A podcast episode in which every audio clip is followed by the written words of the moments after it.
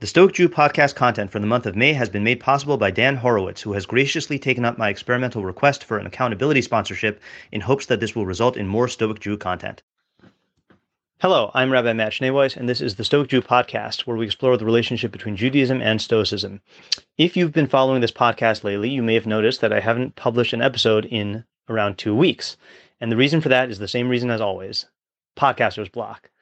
And the type of podcaster's block is also the same type as always, which is that it's not that I don't have ideas to uh, for episodes. It's that I have tons of ideas and tons of specific ideas, but that I've been putting too much pressure on myself to uh, to produce the perfect episode to embody these ideas, and that pressure has prevented me from even attempting to make uh, an episode. Uh, in this case, the pressure comes from two sources. The first is that I had wanted to make a Pesach episode, uh, like I did last year, and in fact, I, I I was looking for the episode last year, and realized I didn't put Pesach in the title, so some might not know about it. I'll include it in the show notes. But anyway, I wanted to make an episode about the Stoic view of freedom versus the Jewish idea of freedom. Okay, and that's kind of a daunting task. And I, I thought about it a lot and uh, and and came up with different ideas.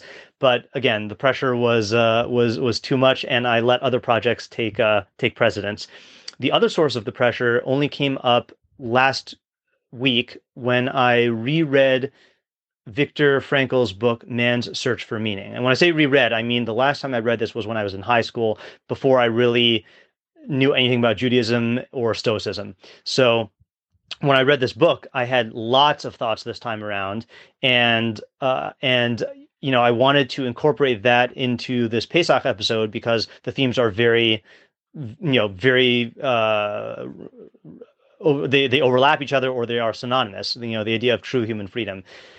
So these two pressures kind of stewed in my mind, and I just pushed it off and pushed it off and pushed it off. And now we are the day before Erev Pesach, and I feel like I have to just record and whatever happens, happens. So let me tell you what I got from Man Search for Meaning this time around. Uh, I, I mean, I, obviously it is a, it is an amazingly deep and rich book, and there's no way that I'm going to to really paraphrase everything that I thought. But for, for the purposes of this podcast, I could not help but notice how many ideas of Stoicism were present in Viktor Frankl's words. Uh, for example, you know, Viktor Frankl coined this term logotherapy and this whole approach to psychotherapy. Logotherapy coming from the word logos, which translates to meaning, uh, and his whole therapy involves involves helping a person to cultivate their or to discover really the the the meaning that they uh, that their life revolves around and then to use that to to navigate their way through life's uh, vicissitudes. So in the section of part 2 entitled the essence of existence frankl uh, says the what he, he identifies as the quote categorical imperative of logotherapy and he he formulates it as follows. He says you must quote live as if you were living already for the second time and as if you acted the first time as wrongly as you were bart as you uh, I botched that. Let me start that, start that again. Live as if you were living already for the second time, and as if you acted the first time as wrongly as you are about to act now. Now that's a little bit of a, a cumbersome thing to say, so let me tell you what I associated to, which was Marcus Aurelius in Meditation 756, where he says, "Imagine you were now dead or had not lived before this moment. Now view the rest of your life as a bonus and live it as nature directs. And I made an episode about that, which I'll link in the show notes. Uh, another uh, uh, parallel between man's search for meaning and Stoicism is Frankl's statement, uh, and this is one of his main ideas, which is, quote, everything can be taken from a man but one thing, the last of human of the human freedoms, to choose one's attitude in any given set of circumstances, uh, to choose one's way my own personal favorite version of that statement is actually not from Man's Search for Meaning, but is attributed to Viktor Frankl. And that quote says Between stimulus and response lies a space. In that space lie our freedom and our power to choose a response. In our response lies our growth and our happiness. And that really is the essence of Stoicism, especially Epictetus' Stoicism, which which revolves around identifying what's in your control and what's not, realizing that that almost everything that we consider to be ours is really not ours and the only thing that really truly is ours is our ability to choose and to to make the most of the of the circumstances that we've been given so um so you know i when i was reading this and thinking about these parallels then i even though intellectually these ideas are are are shared by Frankl and by the Sto- uh, the Stoics, I couldn't help but notice that there is a different quality added to these ideas when you read them in the context of man's search for meaning. Because Viktor Frankl is not just talking about these things from an abstract theoretical perspective. He lived these ideas. In fact, these ideas emerged from his experience in the concentration camps. And I think that this is actually what makes Epictetus's Stoicism different from the other Stoics. You know, Seneca was a prominent figure in Rome uh, Marcus Aurelius was the, emperor of Rome at, at, at its height, and not to say that these that that they that their ideas lacked any sort of reality. I mean, obviously they they they lived according to these ideas also, but certain aspects of their ideas and their teachings only Epictetus had because Epictetus was a slave. He was born and raised a slave and was only given his freedom at a much later time in life. And you know there are there are stories and legends about him. The the most famous one is that he walked with a limp throughout his uh, his whole life. And the story is that uh, his master, who often flew into rages, uh, was mad at him or was punishing him, and uh, started uh, uh, twisting his leg. And Epictetus again, this is in the story version. Epictetus calmly said, if you continue to twist my leg, then you'll break it. And he was saying this kind of, you know, to warn his master that you're going to, you're you're going to disable one of your uh, your your able-bodied servants. And sure enough, the master continued twisting his leg and then broke it. And Epictetus said, "See, I told you."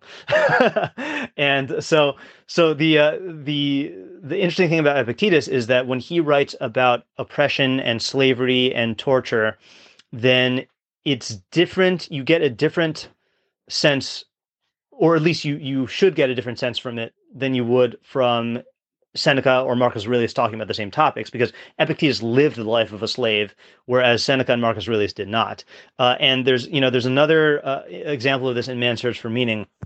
Frankl was a uh, a correspondent with Sigmund Freud before the war and was a great admirer of his, even though he he disagreed with many of his ideas. So the very end of the book, then uh, uh, here I'll just read from the book itself. It says, uh, and this is Frankl writing. He says Sigmund Freud once asserted, "Let one attempt to expose a number of the most diverse people uniformly to hunger. With the increase of the imperative urge of hunger, all individual differences will blur, and in their stead will appear the uniform expression of the one unstilled urge." End quote from Freud. Okay, so Frankl says, Thank heaven Sigmund Freud was spared knowing the concentration camps from the inside. His subjects lay on a couch designed in the plush style of Victorian culture, not in the filth of Auschwitz. There, the quote, individual differences did not blur, but on the contrary, people came, became more different. People unmasked themselves, both the swine and the saints. And today, you need no longer hesitate to use the word saints. Okay, fine. It goes on to another point there. But his point is that Freud like Marcus Aurelius and Seneca, was speculating and theorizing from the comfort of his his elevated position. And whereas Frankl and Epictetus really were were were living these ideas or or discovering these ideas in the gritty reality of of being in the most oppressive uh, states that the human being can imagine.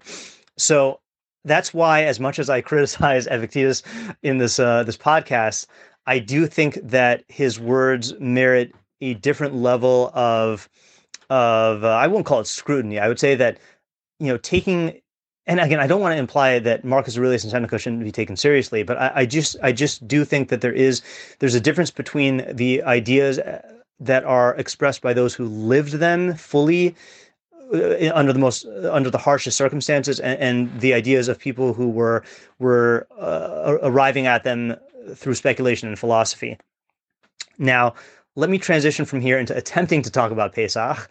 Um, I, I think that one of the differences between perhaps the key difference, in my opinion, at this point, between Sto- Stoicism's view of freedom and Judaism's idea of freedom has to do with the the the context. What is this freedom for? And I, have said this before, but I think uh, you know in, in, all of my reading of Epictetus, he talks a lot about freedom and and making use of impressions and using your judgments to uh, to assess what is within your control and what's not within your control. And he he talks about freedom being the essence of of life, man's essential value. But he doesn't really talk about free about what you do with that freedom. Uh, there's no there's no clear idea I have from my reading of Epictetus about what he thinks you should do with your life. Where what does give life meaning? And turns out Judaism has a term for this. Uh, which is different than the term we use for freedom. You know, we in, on Pesach we say Zman Cherusenu, the time of our freedom, and the term we use is Cherus. But there's another term called Chofshi, Chofshi or Chofesh. Uh, and I'm just going to read an excerpt here from Rabbi Lord Jonathan Sacks's uh, essay, The Omer and the Politics of Torah. He says, that is what makes the Torah's approach to freedom so rich and subtle. There's a biblical word for negative freedom, namely chofesh. That is what a person receives when he or she is released from slavery. That's what he means by negative freedom, by the way, meaning removal of the negative. They are now they now no longer have someone ordering them to do this or that. They have become their own masters. That, for the Torah, is a precondition of human dignity. As we saw in an earlier chapter, many institutions of Judaism, from Shabbat to the release of slaves and cancellation of debts in the seventh year and the return of ancestral land in the 50th, are about this kind of freedom, about not being enslaved or indebted to someone else. So, the so that's really what Epictetus's idea of freedom is as well is is freedom from the the the negative from being enslaved to to false impressions and to other people uh, you know to to to uh, being beholden to certain ideas about what is uh, what is really yours, etc.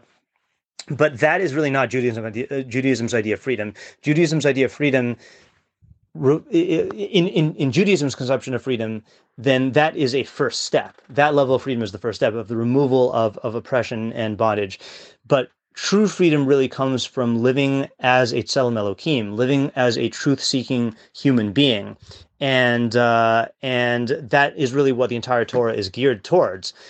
So I, I think it w- w- what emerges from this, as far as we're concerned, for a Stoicism Pesach episode, is that I do think that a person cannot fully appreciate the the freedom, the true freedom that the Torah gives, unless they first acknowledge the slavery that they're in uh, and I think that the ideas of Stoicism are are are instrumental to helping you identify that and to recognize how much we are enslaved by by illusions and falsehoods and fantasies.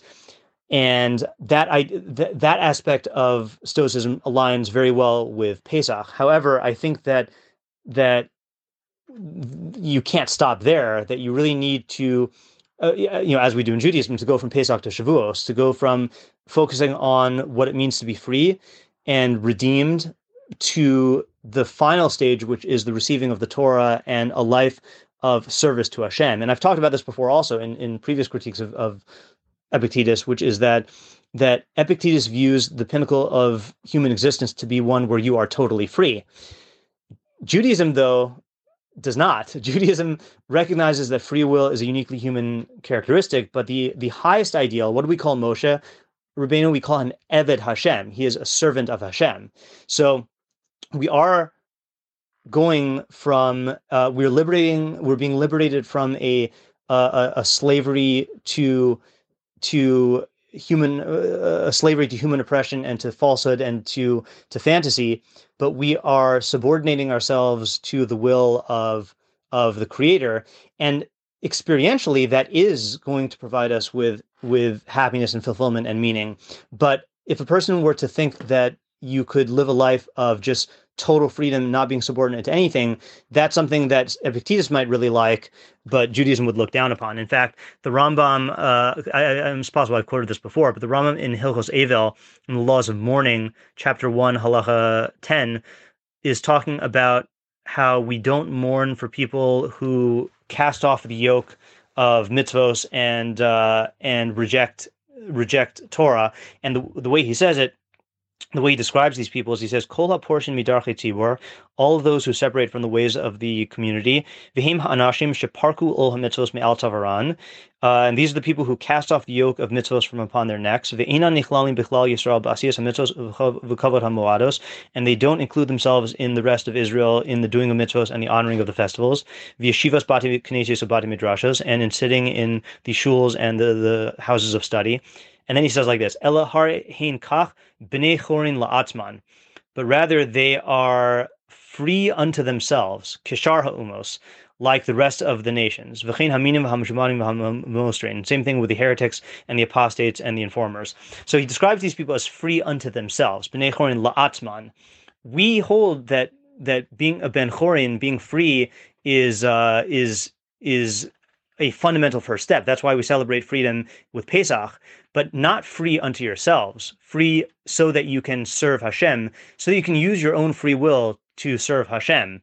And that's again the uh, the uh, at some point in a person's development, then then they hear this for the first time that the line that Moshe says to Paro is never "Let my people go." the line is let my people go that they may serve Hashem or that they may bring offerings to him in the wilderness, etc. Every single instance of Moshe asking to uh, Paro to free the people is not just freedom per se; it's so they could be free to serve Hashem. And so I think that this, you know, I guess maybe we'll end off with just saying that I think this concept needs to uh, to uh, be thought of uh, we need to think into this concept and think about its implications because I think, especially those of us who live in America, do have this ideal of freedom unto ourselves, freedom to pursue our own uh, our own happiness and and freedom from uh, from any form of oppression and uh, attempts to to dictate how we should live. But I don't think that's a Jewish idea. I think that's I think that fits into Judaism in the sense that it's a means to an end, but the end is not total freedom. And I think we need to contemplate what that means and what its implications are. Okay, well, that's the episode. uh, I'm sure there's much more to say, but I, uh, like I said, I wanted to just get something out there before Pesach. So that is it for today's episode. If you've gained from what you've learned here today, please consider contributing to my Patreon at www.patreon.com slash Rabbi Schneeweiss. Alternatively, if you would like to make a direct contribution to the Rabbi Schneeweiss Torah Content Fund, my Venmo is at Matt, at Matt Schneeweiss, and my Zelle and PayPal are mattschneeweiss at gmail.com. Even a small contribution goes a long way to covering the costs of my podcast and will provide me with financial freedom to produce even more Torah content for you. If you would like to sponsor a day's or a week's worth of content, or if you're interested in enlisting my services as a teacher or tutor, you can reach me at, matt, at rabbischneeweiss at gmail.com. Uh, and I'll mention that, you know, thank God we've been sponsored uh, every week up until this week. Uh, and, uh, you know, I'm, I'm talking about specific sponsorships. Obviously, the my patrons on Patreon have really been sponsoring this thing the whole time. But I am looking for sponsors for after Pesach. So if you would, if you have a special occasion. Uh, uh, in mind or a certain cause, uh, and you would like to contribute, then your contributions will be much appreciated. Thank you to my listeners for listening. Thank you to my readers for reading, and thank you to my supporters for making my efforts to whew, let's try that again. Thank you to my supporters for supporting my efforts to make Torah ideas available and accessible to everyone, and everyone have a Chag Kasher V'Sameach.